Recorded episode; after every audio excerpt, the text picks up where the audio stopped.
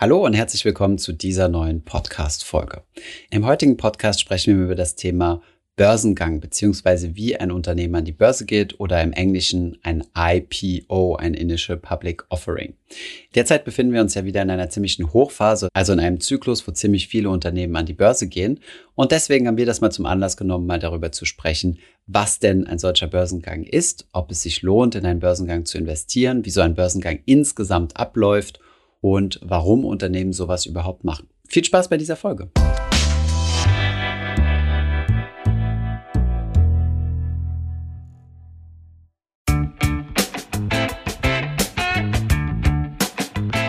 Wenn du unseren Podcast zuhörst, dann stehen die Chancen ganz gut, dass du selbst anlegst.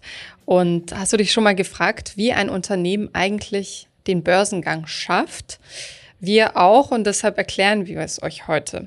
Und zwar geht es um IPOs, wie Thomas gesagt hat, Initial Public Offerings oder auch Direct Listings, also den direkten Börsengang. Und wir erklären euch, welche Vorbereitungen damit verbunden sind, was ein Unternehmen dafür tun muss, wie das geprüft wird und was das Ganze kostet. Zur Definition. Also IPO steht für Initial Public Offering. Man kann auch Neuemission sagen oder Börsengang. Eine IPO ist ziemlich teuer und zeitaufwendig, dauert mindestens mehrere Monate bis Jahre. Und der Hauptgrund für den Börsengang ist für Unternehmen in der Regel die Kapitalbeschaffung. Denn um zu wachsen, braucht ein Unternehmen in der Regel Geld. Es müssen viele Zahlen zusammengebracht werden. Es gibt einen ganz konkreten Ablauf, wie das passiert. Und es treffen unterschiedliche Interessen aufeinander, unter denen das Unternehmen vermitteln muss. Ähm, daneben gibt es noch das Direct Listing, wie gerade angesprochen. Und äh, hier gewinnt das Unternehmen, das ist der größte Unterschied, kein neues Kapital. Später mehr dazu, warum Unternehmen sich dafür entscheiden, welche bekannten Beispiele es gibt und warum das an Aufwind erfährt. Warum will ein Unternehmen an die Börse, Thomas? Genau, du hast es ja schon angesprochen, das Thema Kapitalbeschaffung ist ein großes Element, ist im Endeffekt aber immer eine große Abwägung, ja, also ob man jetzt an die Börse geht oder nicht. Es gibt auch ziemlich viele IPOs, die abgebrochen werden, wo dann zum Beispiel zwischendurch ein Private Equity Fonds reinkommt und sagt, hey, ihr wollt an die Börse gehen, ich kaufe euch direkt komplett. Und ähm, ja, also das Börsenlisting hat zunächst einmal äh, ist natürlich eine schöne Reputation, ja, wenn dein Unternehmen an der Börse gelistet ist. Es sorgt für viel mehr Liquidität. Die Investoren, also die bisher das Unternehmen gehört haben, kommen relativ leicht äh, aus dem Unternehmen raus, können können schnell Anteile verkaufen, wenn sie das mal möchten. Und es kann vom Unternehmen kann auch neues Kapital eingesammelt werden, wenn zum Beispiel größere Finanzierungen anstehen. Das passiert dann nicht mehr über Wagniskapitalgeber wie zum Beispiel äh, Venture Capital Firmen, sondern dann halt über den Kapitalmarkt äh, mit etwas ja, institutionelleren Investoren, sagen wir es mal so. Häufig werden Firmen auch an die Börse gebracht, übrigens von Wagniskapitalgebern. Also wenn so ein Startup sehr, sehr gut äh, sich entwickelt hat, dann möchten die Venture Capitalists, also die Fonds, die äh, in das Wachstum der Firma investiert haben, irgendwann auch mal auscashen. Und da ist ein IPO so eine Möglichkeit, wenn die Firma zum Beispiel mehrere Milliarden wert ist, wird man das Unternehmen sehr wahrscheinlich nicht einfach so an anderen Fonds verkauft kriegen. Ähm, abzuwägen ist das Ganze natürlich mit regulatorischen Auflagen. Erstens mal ist es ziemlich teuer, an die Börse zu gehen. Ähm, kommen wir gleich drauf. Äh, da muss man Investmentbanken für bezahlen, sehr, sehr viel Due Diligence machen. Was das ist, sprechen wir auch gleich drüber. Und ähm, ich muss jedes Jahr strenge regulatorische Auflagen erfüllen, wie zum Beispiel äh, Quartalsberichte erstellen, ähm, Hauptversammlungen abhalten und solche Dinge, was ich ja als private Firma, also in privatem Besitz, ähm, nicht unbedingt machen muss. Von daher ist es immer eine Abwägungsfrage, auch was das Thema Transparenz angeht und solche Dinge. Genau, aber genug der Worte, warum ein Unternehmen sowas machen sollte oder nicht. Anna, wie sieht denn die IPO-Landschaft in Deutschland oder weltweit überhaupt aus derzeit? Also unsere Wirtschaft erholt sich zwar noch von der Krise oder auch deshalb. 2021 hm. ist äh, zumindest im ersten Halbjahr außerordentlich mit außerordentlich vielen Börsengängen gestartet und Experten erwarten, dass das Emissionsvolumen einen neuen Rekord seit 2000 aufstellen wird, also seit über 20 Jahren. Damals waren es 142 Börsengänge mit mehr als 23 Milliarden Euro Emissionsvolumen. Und ähm, 2021 waren es im ersten Halbjahr 14 Börsengänge mit über 8,8 Milliarden, also auch schon eine ziemlich hohe Zahl. Unter anderem dabei Namen, die euch vielleicht was sagen könnten für dieses Jahr, die schon an die Börse gegangen sind oder noch gehen sollen, sind Mr. Specs, About You, der hm. Softwareentwickler SUSE oder SUSE und der Gaming-Tastaturhersteller Cherry. Auch global zeigt sich ein ziemlich hohes Emissionsvolumen bisher für 2021. Q1 waren es ganze 980 Börsengänge laut IPO-Barometer von EY und das Emissionsvolumen lag bei 197,8 Milliarden US-Dollar. Der größte Börsengang wird mit Agrarchemiekonzern Syngenta erwartet. Rund 49 Milliarden Euro Volumen sollen dabei rausgehen und ähm, damit käme Syngenta an Bayer ran und würde es sogar übersteigen. Natürlich gibt's auch Börsenrückzüge, also sogenannte Delistings im Gegensatz zu Listings, wenn das Unternehmen wieder privat geführt wird. Und seit 2014 gab es laut Börsengeflüster 138 Delistings in Deutschland. Genau, das sind dann, wenn zum Beispiel Firmen sich dazu entscheiden oder Private Equity Fonds sich dazu entscheiden, ein Unternehmen äh, wieder von der Börse wegzunehmen, komplett zu kaufen, die Aktionäre quasi auszubezahlen. Ähm, an so einem Deal habe ich übrigens mal teilgenommen in meiner, in meiner Bankerzeit.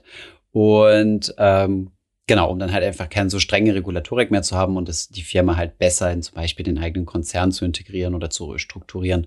Was auch immer. Es gibt viele Gründe, wieder sich von der Börse zu verabschieden. Ähm, genau, die Zahlen versprechen, also die Zahlen äh, sagen es schon, wir befinden uns derzeit wieder in so einem IPO-Hype-Zyklus. Und da stellt sich jetzt die Frage, warum ist das denn so? Und tatsächlich sind IPOs, also Börsengänge, ein extrem zyklisches äh, Geschäft. Ich habe das auch selbst in der Bank erlebt. Ähm, die Kollegen, die halt bei, auf, auf Börsengängen oder auch Neuemissionen von Aktien gearbeitet haben, muss ja nicht immer nur einen Börsengang machen, sondern du kannst ja auch neue Aktien herausgeben, einfach von einem bereits gelisteten Unternehmen. Ähm, da gab es Phasen, wo extrem viel los war. Das sind dann die Börsenhochphasen, also wo die Kurse tendenziell sehr hoch stehen. Warum? Naja, weil die Unternehmen dann die, die Chance oder die Möglichkeit wittern, besonders hoch ähm, bewertet zu sein und dann für die Aktien ähm, möglichst viel Kapital einzusammeln, beziehungsweise die, die bestehenden Aktionäre einen möglichst guten, äh, ein möglichst gutes Geschäft zu machen. Ähm, deswegen sieht man in Best-Phasen, also wenn wir wirklich äh, in Abschwungphasen sind, so gut wie gar keine IPOs. Es gab ja auch im Corona-Crash 2020 rum ähm, einige, äh, einige IPOs, die da geplant waren und äh, dann tatsächlich auch verschoben oder teilweise sogar komplett abgesagt wurden. Ein IPO-Hype war auch vor 2000, zwischen 97 und 2000. Ähm, das war der Dotcom-Hype, ähm, der sich dann zur Blase ähm, entwickelt hat. Und danach ging es stark runter. Und genauso nach der Finanzkrise 2018, da ging die Zahl der IPOs auch stark zurück. Unterscheiden muss man bei einem Börsengang zwischen Primärmarkt und Sekundärmarkt. Was hat es damit auf sich? Genau, das ist äh, sehr, sehr wichtig zu verstehen und äh, das, das vergessen äh, Privatanleger äh, ziemlich häufig. Ähm, bevor eine Aktie an die Börse geht, wird sie zunächst einmal, und das werden wir gleich im Prozess durchmachen, an viele Institutionelle quasi verkauft und dann geht erst der Börsenhandel los. Und dieser Verkauf an diese Institutionellen, die so das Recht haben, sich gewisse äh, Pakete an Aktien zu sichern zu einem vorher festgelegten Preis, das ist der Primärmarkt. Also das ist, wenn wirklich die Aktien verteilt werden. Und dann geht erst der Sekundärmarkt los und das ist ein anderes Wort für Sekundärmarkt ist quasi die Börse. Ja, dann geht erst der Börsenhandel los und ähm, tatsächlich spielen wir Privatinvestoren beim Primärmarkt in aller Regel nicht mit. Ja, das sind erst zunächst mal die Institutionellen, die sich große Pakete sichern und dann geht erst der Börsenhandel los. Das ist, wollte ich nochmal hier mit einbringen, weil es halt wirklich wichtig ist, den Unterschied äh, zu verstehen.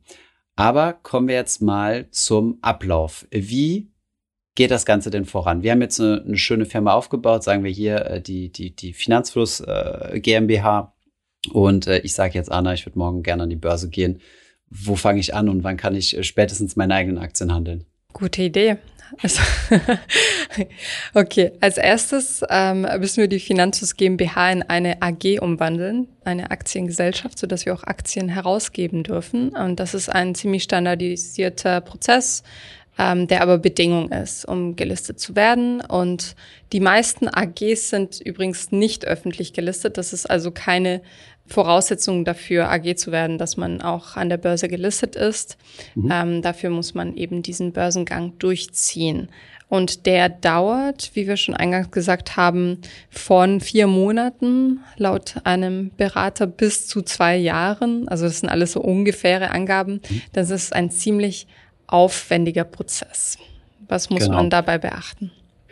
Ja, also in der Regel sucht man sich da zuerst einmal einen äh, Emissionspartner oder sogenannten Underwriter oder in der Regel, heutzutage macht das eigentlich keine Bank mehr alleine, ein Konsortium, also eine Gruppe von Emissionspartnern oder Underwriter. Das sind dann halt Investmentbanken, die sich quasi ähm, dazu committen, den kompletten Prozess für die Firma ähm, durchzuziehen. Ähm, dann gibt's natürlich noch eine ganze andere Schar von, äh, von ähm, äh, von Dienstleistern, die da mitteilhaben, in der Regel Anwälte für das ganze Regulatorische und äh, dann viele ähm, Unternehmensberater, Kommunikationsagenturen. Im Endeffekt ist es ja nichts anderes als ein großer Verkauf von Aktien oder ein großer Marketingprozess. Und da schnürt man sich so sein Team zusammen. Und dann kommt es mal darauf an, wie bereit das Unternehmen ist. Und du hast ja gesagt, es kann mehrere Jahre dauern. Das liegt natürlich daran, dass äh, die Braut erstmal hübsch gemacht werden muss, wie man so schön sagt. Und äh, das kann erstens mal bei der Bilanz anfangen. Ja, es wird dann meistens einige Jahre auf dem Börsengang hingearbeitet, zum Beispiel typischerweise bei Startups in, in ein Umfeld, wo die Zahlen immer sehr stark wachsen und stark fluktuieren, wird jetzt erstmal dafür gesorgt, dass die Linien etwas geglättet werden. Das heißt, dass es keine so großen Ausschläge mehr nach oben gibt und nicht mehr nach unten, sondern dass man, dass das Wachstum schön glatt und konstant aussieht, denn das mag man an der Börse zu viel hoch und runter ist äh, ja ähm, nicht so gut für den Börsenkurs oder für die Bewertung. Ähm, genau, wenn man erstmal durch diese, durch diese Aufhübschphase in Anführungszeichen durch ist, dann kommt man langsam in die Marketingphase. Und hier gibt's dann verschiedene ähm, Workstreams, sagt man so, Arbeits, Arbeitsschritte, die dann parallel ablaufen. Ne? Das erste ist zunächst mal die Vorbereitung der Marketingphase. Das heißt, man muss, und das habe ich ja auch ähm, selbst im Fusions- und Akquisitionsgeschäft gemacht, weil wir haben ja dasselbe gemacht, nur halt auf der privaten Seite, also quasi Firmen verkauft oder Firmen gekauft. Und wenn du halt auf der Verkäuferseite bist, musst du erstmal gigantische Prospekte erstellen. Das sind ähm, kann erstmal, also es sind Prospekte, die du Investoren vorstellst, also es muss dann schön attraktiv aussehen, mit die Zahlen richtig dargestellt. Und dann gibt es ähm, Due Diligence, sogenannte Due Diligence Reports, die erstellt werden in allen möglichen Bereichen, Steuer Due Diligence, rechtliche Due Diligence, Finanz Due Diligence, HR Due Diligence und so weiter, wo dann wirklich Berater kommen und halt eine Firma auf den Kopf stellen und analysieren, ähm, was denn da tatsächlich los ist, denn das wollen die Investoren haben. Und dann wird gleichzeitig auch der rechtliche Prozess eingeleitet, äh, gemeinsam mit den Anwälten und der BaFin, die dann halt ähm, ja die rechtlichen, die rechtlichen Aspekte vorbereiten. Genau, das ist soweit mal äh, die ganze Vorbereitungsphase. Genau, also eine ganze Reihe an Vorbereitungen und Dokumenten, die da mithilfe von Experten erstellt werden. Und dann folgt die sogenannte Roadshow. Und zwar geht da das Unternehmen quasi auf Tour, entweder virtuell oder auch in Person. Und das ist ein paar Wochen vor dem geplanten Börsengang. Und dabei wirbt das Unternehmen für Investoren, entweder bei persönlichen Treffen oder Telefon- und Videokonferenzen. Und die potenziellen Investoren machen sich dann mit Hilfe dieser aufwendig recherchierten und zusammengestellten Dokumente ein Bild vom Unternehmen und von seinem Wachstumspotenzial und überlegen sich, wie sie das Unternehmen und ähm, den Börsengang einschätzen. Genau, also so eine Roadshow, da hat man halt die sogenannte Equity Story, also quasi die Geschichte, die man sich entschieden hat zu erzählen, warum denn die Aktie noch so viel weiter wachsen wird und so weiter. Und die Bank vereinbart dann Termine. Banken haben ja dann die Kontakte zu allen möglichen Asset Managern. Das können Investmentfonds sein, das können äh, Hedgefonds sein, das können Bankhäuser sein, ähm, was auch immer, können Versicherungen, Pensionskassen, was auch immer. Und die vereinbaren dann die Termine und dann wird tatsächlich das Management äh, auf, die, auf die Straße geschickt. Also wirklich, deswegen heißt das Ding Roadshow. Also da wird quasi in der Regel meistens, ähm, keine Ahnung, ein Bus gemietet oder sowas und wird wirklich so von, äh, von Hotel zu Hotel gefahren oder teilweise auch geflogen. ist ja meistens internationale Investoren, wie du gesagt hast, Corona, eher Videokonferenzen.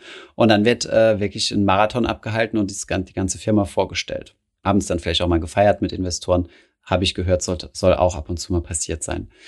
Genau, und dann fängt jeder dann im stillen Kämmerlein nochmal an zu arbeiten. Jeder Investor dreht dann seine eigenen Excel-Models und muss dann sagen, okay, das, was die Investmentbank äh, hier versucht zu verkaufen, ne, die Investmentbank hat natürlich vorher ein Bewertungsmodell gemacht, wo sie halt äh, mal so eine Abschätzung eingibt, was sie denkt, was die Firma wert sein könnte und daraus halt einen potenziellen Aktienkurs abgeleitet. Die Investoren machen halt dasselbe und dann geht's weiter mit der Zeichnungsphase. Wie läuft das ab? In der Zeichnungsphase kommt das Ganze dann ähm, zusammen und wird konkreter. Und zwar entscheiden die Investoren dann, ob sie einsteigen wollen und wenn ja, zu welchem Preis. Das Unternehmen bestimmt auf dieser Grundlage dann den Ausgabepreis der Wertpapiere, also auf Grundlage dieser Skala, die sich da ergibt. Und ähm, am ersten Handelstag entscheidet sich dann die Höhe des Wertpapierkurses. Jetzt können Investoren, auch Privatinvestoren, Wertpapiere des Unternehmens kaufen und verkaufen. Und im gelisteten Unternehmen steht dadurch neues Kapital zur Verfügung. Genau, also es werden halt erstmal Offers eingesammelt, also es wird ein großes Buch quasi aufgemacht. Wie viel willst du kaufen? Wie viele Aktien zu welchem Preis? Und äh, idealerweise ist der Preis natürlich so festgelegt, dass es zu einer sogenannten Überzeichnung kommt. Das bedeutet, dass es mehr Investoren gibt, die mehr Aktien kaufen wollen, als tatsächlich da sind. Das würde natürlich begünstigen, dass man den Preis ein bisschen hochzieht. Und ähm, genau, wenn man sich dann darauf geeinigt hat oder wenn man dann einen, einen Äquivalenzpreis gefunden hat, wo, wo genug Investoren mit an Bord sind, dann ist dann halt dieser Listing-Tag. Ja, wie kommt es zu dieser Feststellung Emissionspreis äh? Hast du da ein bisschen was ähm, für uns, Anna? Genau, und zwar gibt es da in der Theorie zwei verschiedene Verfahren. Heute wird aber in aller Regel ein bestimmtes angewandt, und zwar das Bookbuilding. Äh, hier gibt die Aktiengesellschaft nicht einfach selbst einen Preis vor, sondern geht eben nach dieser Spanne, die von den Investoren vorgeschlagen worden ist, vor und Investoren und Privatanleger können dann Kaufanträge zu einem Preis innerhalb dieser Spanne abgeben und aus den ermittelten Daten wird dann der Emissionspreis ermittelt. Gebote, die über oder gleich dem Emissionspreis sind, erhalten den Zuschlag für die Aktien und äh, die Aktien werden gezeichnet, aber wenn die Gebote unter dem ermittelten Emissionspreis liegen, erhält man den Zuschlag nicht als Anleger, Investor. Genau. Die Bank wird natürlich, also die Bank ist dafür verantwortlich, wie viele Aktien wann auf den Markt kommen. Das sind dann ab diesem Zeitpunkt, wenn es public geht, sind dann auch quasi die Trading Desks mit dabei von den Banken und die geben halt sukzessive, also behalten selbst noch an äh, Aktienpakete, die sie dann nach und nach in den Markt geben, weil gerade am ersten Handelstag ist es natürlich wichtig, äh, den Preis zu stabilisieren. Meistens gibt es dann für die Banken auch eine sehr, sehr attraktive Sache, die sich äh, Green Shoe Option nennt. Das heißt, äh, die Bank sichert sich selbst quasi so eine Art kostenloses Aktienpaket Paket zu und ähm, schiebt das dann halt quasi in den Markt rein, ähm, wenn eine besonders hohe Nachfrage besteht oder behält es halt für sich im Falle, dass, äh, dass die Nachfrage nicht hoch genug ist. Und so kann die Bank halt am Anfang ein bisschen den, äh, den, Preis, äh, den Preis steuern, um sicherzugehen, dass der Preis nicht ins Bodenlose rauscht. Und damit beginnt die Marktphase. Also jetzt ist die Aktie frei handelbar für alle Marktteilnehmer. Und das Unternehmen kümmert sich von nun an um die Kurspflege. Das heißt, der Aktienkurs soll möglichst stabil gehalten werden. Wie gesagt, am Anfang hilft dabei die Emissionsbank und ähm, gleicht Tage aus, an denen ähm, Angebot und Nachfrage unausgeglichen sind. Genau. Das Ziel von einem IPO ist in der Regel immer, dass am ersten Handelstag die Kurse möglichst steigen. Das setzt für ein besonders gutes Signal. Auf der anderen Seite sollten die Kurse natürlich auch nicht zu stark steigen, denn das würde nämlich behaupten, dass die bestehenden Aktionäre bzw. die Firma sich quasi unter Wert verkauft hat und deutlich weniger Kapital einsammelt. Ähm, wenn ein Investor, keine Ahnung, sagen wir mal zu 100 gekauft hat und der Aktienkurs steigt direkt zu 150, hat er direkt äh, ja 50 Prozent Gewinn gemacht. Diese 50 Prozent äh, sind dann aber nicht in der Kasse des Unternehmens gelandet, was ein bisschen schade wäre. Von daher ist das immer eine sehr, sehr sensible Sache. Und deswegen ähm, laufen IPOs auch so in Zyklen ab und in eher stabilen Marktphasen und in Hussephasen.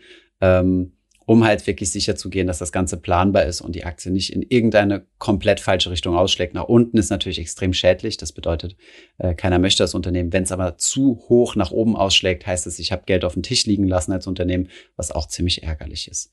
Ähm, dieser ganze Prozess kostet äh, einiges an Geld. Die, die Banken nehmen sich da ein bisschen äh, prozentual was ab. Und jetzt gibt es einige Unternehmen, die sagen, wir oder die gesagt haben in der Vergangenheit, das möchten wir nicht. Wir machen ein sogenanntes Direct Listing. Wir gehen also direkt mit unseren Aktien an die Börse. Wir machen gar nicht diesen ganzen Firlefanz mit, ähm, mit Investmentbankern und Roadshow und so weiter. Äh, regulatorische Dokumente müssen natürlich trotzdem erstellt werden, Equity Story ebenfalls und so. Aber ähm, wir umgehen da quasi die Bank und machen ein sogenanntes Direct Listing. In der Theorie gibt es dieses Prinzip schon länger. Allerdings äh, wurde das in der Praxis noch nie angewandt bis 2018, als Spotify das erste Unternehmen war, was ähm, ja quasi diesen Trend losgetreten hat. Und dann gab es noch andere Unternehmen, die gefolgt sind. Genau, Spotify war das erste große Beispiel an der New Yorker Börse und gefolgt sind unter anderem Slack und Coinbase. Und jetzt fragt ihr euch vielleicht, wie wird hier der Preis ermittelt, wenn diese Roadshow nicht stattfindet und wenn die Investorengebote nicht stattfinden? Auch ähm, beim Direct Listing sind Banken involviert, nur weniger intensiv und über einen weniger langen Zeitraum. Im Fall von Spotify und Slack war das Morgan Stanley.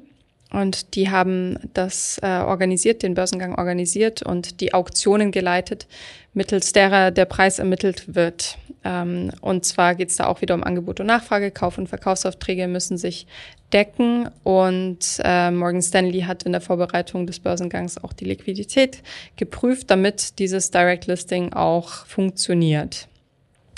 Hier gibt es also keine Emissionsbank, die den Kurs erstmal künstlich stabilisiert. Weil die Bank halt auch nicht als, äh, als sogenannter Bookmaker äh, da ist und entsprechend auch keine eigenen Aktien auf die Bilanz nimmt. Ne? Mhm. Genau, was ist äh, Vorteil, Nachteil von, ähm, von Direct Listings? Direct Listings sind vor allem für Unternehmen interessant, wenn es nicht vornehmlich darum geht, neues Kapital einzusammeln, sondern hauptsächlich darum, bestehende Investoren, äh, also dass bestehende Investoren quasi rausgehen, beziehungsweise genug Liquidität haben, um ihre Anteile zu verkaufen. Also da ist wirklich das Ziel nicht Kapital erhöhen, sondern einfach dafür sorgen, dass äh, meine Unternehmensanteile liquide gehandelt werden können. Man spart sich durch dieses Direct Listing einiges an Geld dadurch, dass man halt auf die äh, Planung und Unterstützungsleistung von der Investmentbank verzichtet, wie gesagt, es gibt immer noch Banken mit im Prozess, aber deutlich weniger stark involviert. Ziemlich vorsichtig muss man übrigens bei diesen IPOs und vor allem dann beim Direct Listing auch sein, ähm, ja, wenn das Management kommuniziert, dass sie aussteigen möchten oder dass der Grund ist, dass zum Beispiel erfolgreiche Gründer einen Großteil ihrer Pakete verkaufen wollen. Sowas wird vom Markt immer sehr kritisch hinterfragt, einfach aus dem Hintergrund, ähm, dass es ja immer so ein bisschen komisch wirkt, wenn, äh, wenn diejenigen, die gerade am Steuer sind, aussteigen wollen. Äh, kann man sich die Frage stellen, ob da irgendwas faul ist oder ob die einfach nur sagen, nee, wir möchten das Unternehmen jetzt an der nächste Generation übergeben, was ja sehr, sehr legitim ist. Kommen wir mal zu einer Frage, die jetzt im Raum steht, die wir sehr viel gestellt bekommen, wo wir von einer sehr bekannten deutschen Zeitung übrigens auch angeschrieben wurden, ob wir uns dazu äußern wollen, was wir dann nicht gemacht haben ähm, nämlich der Frage, ähm, sollte man in IPOs investieren? Also sind IPOs ein guter Deal? Was meinst du, Anna? Hättest du gern bei Coinbase, Spotify äh, und Co. mitgezockt? Ähm, nee, ich zocke nicht so oft.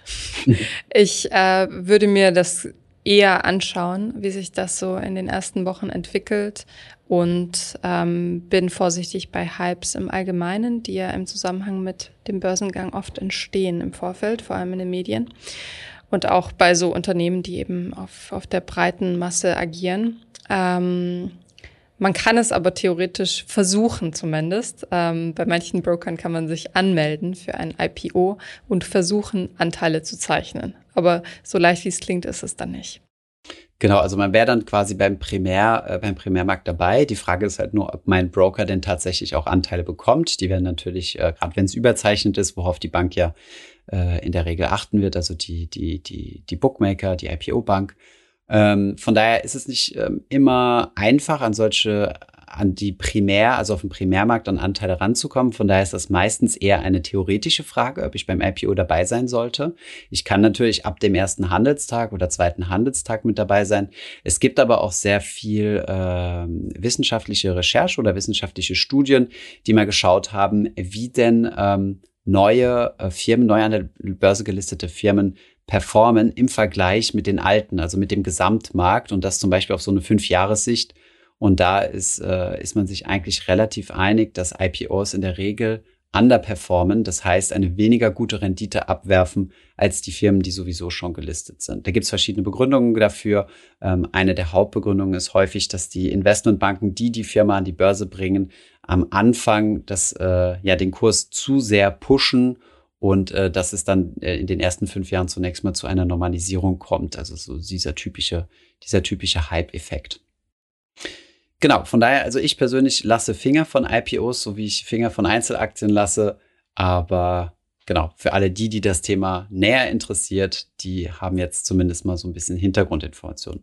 Und damit kommen wir eigentlich zu unserem Fazit. Genau. Heute haben wir gelernt, warum Unternehmen an die Börse gehen. IPOs verschaffen neues Kapital, stärken die Marke und machen die Wertentwicklung in Zahlen messbar. Wie viele Börsengänge hat es gegeben? Das kommt immer stark von den Hypephasen an oder beziehungsweise von Börsengangzyklen. Das schwankt sehr stark. 2021 war ein ziemlich starkes Börsengangjahr bis jetzt. Das geht ja noch ein bisschen weiter. Und ein letzter sehr, sehr starker Boom war in den Jahren 2000 gewesen, die bekannte Dotcom-Bubble. Genau. Wie läuft ein IPO, äh, also ein Initial Public Offering ab und wie lange dauert es? Es dauert mindestens mehrere Monate bis Jahre. Ähm, das Unternehmen muss gemeinsam mit Partnern wie ähm, einer Emissionsbank, einem Anwalt und so weiter genaue Pläne, Analysen, Daten zusammenstellen, eine Marketingkampagne vorbereiten, eine Roadshow durchführen und in einer Vorrunde die Preisermittlung mit Investoren durchführen. Erst dann sind die Privatanleger im Sekundärmarkt dran. Dann gibt es noch einen Sonderfall, das Direct Listing, was seit 2018 äh, durch Spotify das erste Mal gemacht wurde und mittlerweile immer populärer wurde. Sollte ich als Privatanleger bei IPOs dabei sein? Für Privatanleger ist der Zugang am ersten Handelstag oft gar nicht möglich und wir beiden finden das etwas riskant und deshalb solltet ihr euch überlegen, da abzuwarten, um das besser einschätzen zu können. Und übrigens genauso die wissenschaftlichen Studien in dem Bereich. Ich danke dir, Anna. War ein informativer Austausch. Danke fürs Zuhören. Bis zum nächsten Mal. Bis zum nächsten Mal. Ciao. Ich hoffe, diese Podcast-Folge hat dir gefallen und du hast was dazugelernt. Wenn ja, dann erzähl doch gerne auch deinen Freunden und Bekannten vom Finanzfluss Podcast, die sich für das Thema finanzielle Bildung interessieren oder interessieren sollten. Wenn du uns auf iTunes zuhörst, dann lass uns gerne eine positive Bewertung da. Das sorgt dafür, dass wir noch besser auffindbar werden. Alle wichtigen Links und Verweise findest du wie immer in den Shownotes zu diesem Podcast. Auf unserer Homepage findest du außerdem eine ausführliche Beschreibung zu jeder Folge. Du findest sie unter finanzfluss.de slash podcast. Vielen Dank fürs Zuhören und bis zum nächsten Mal.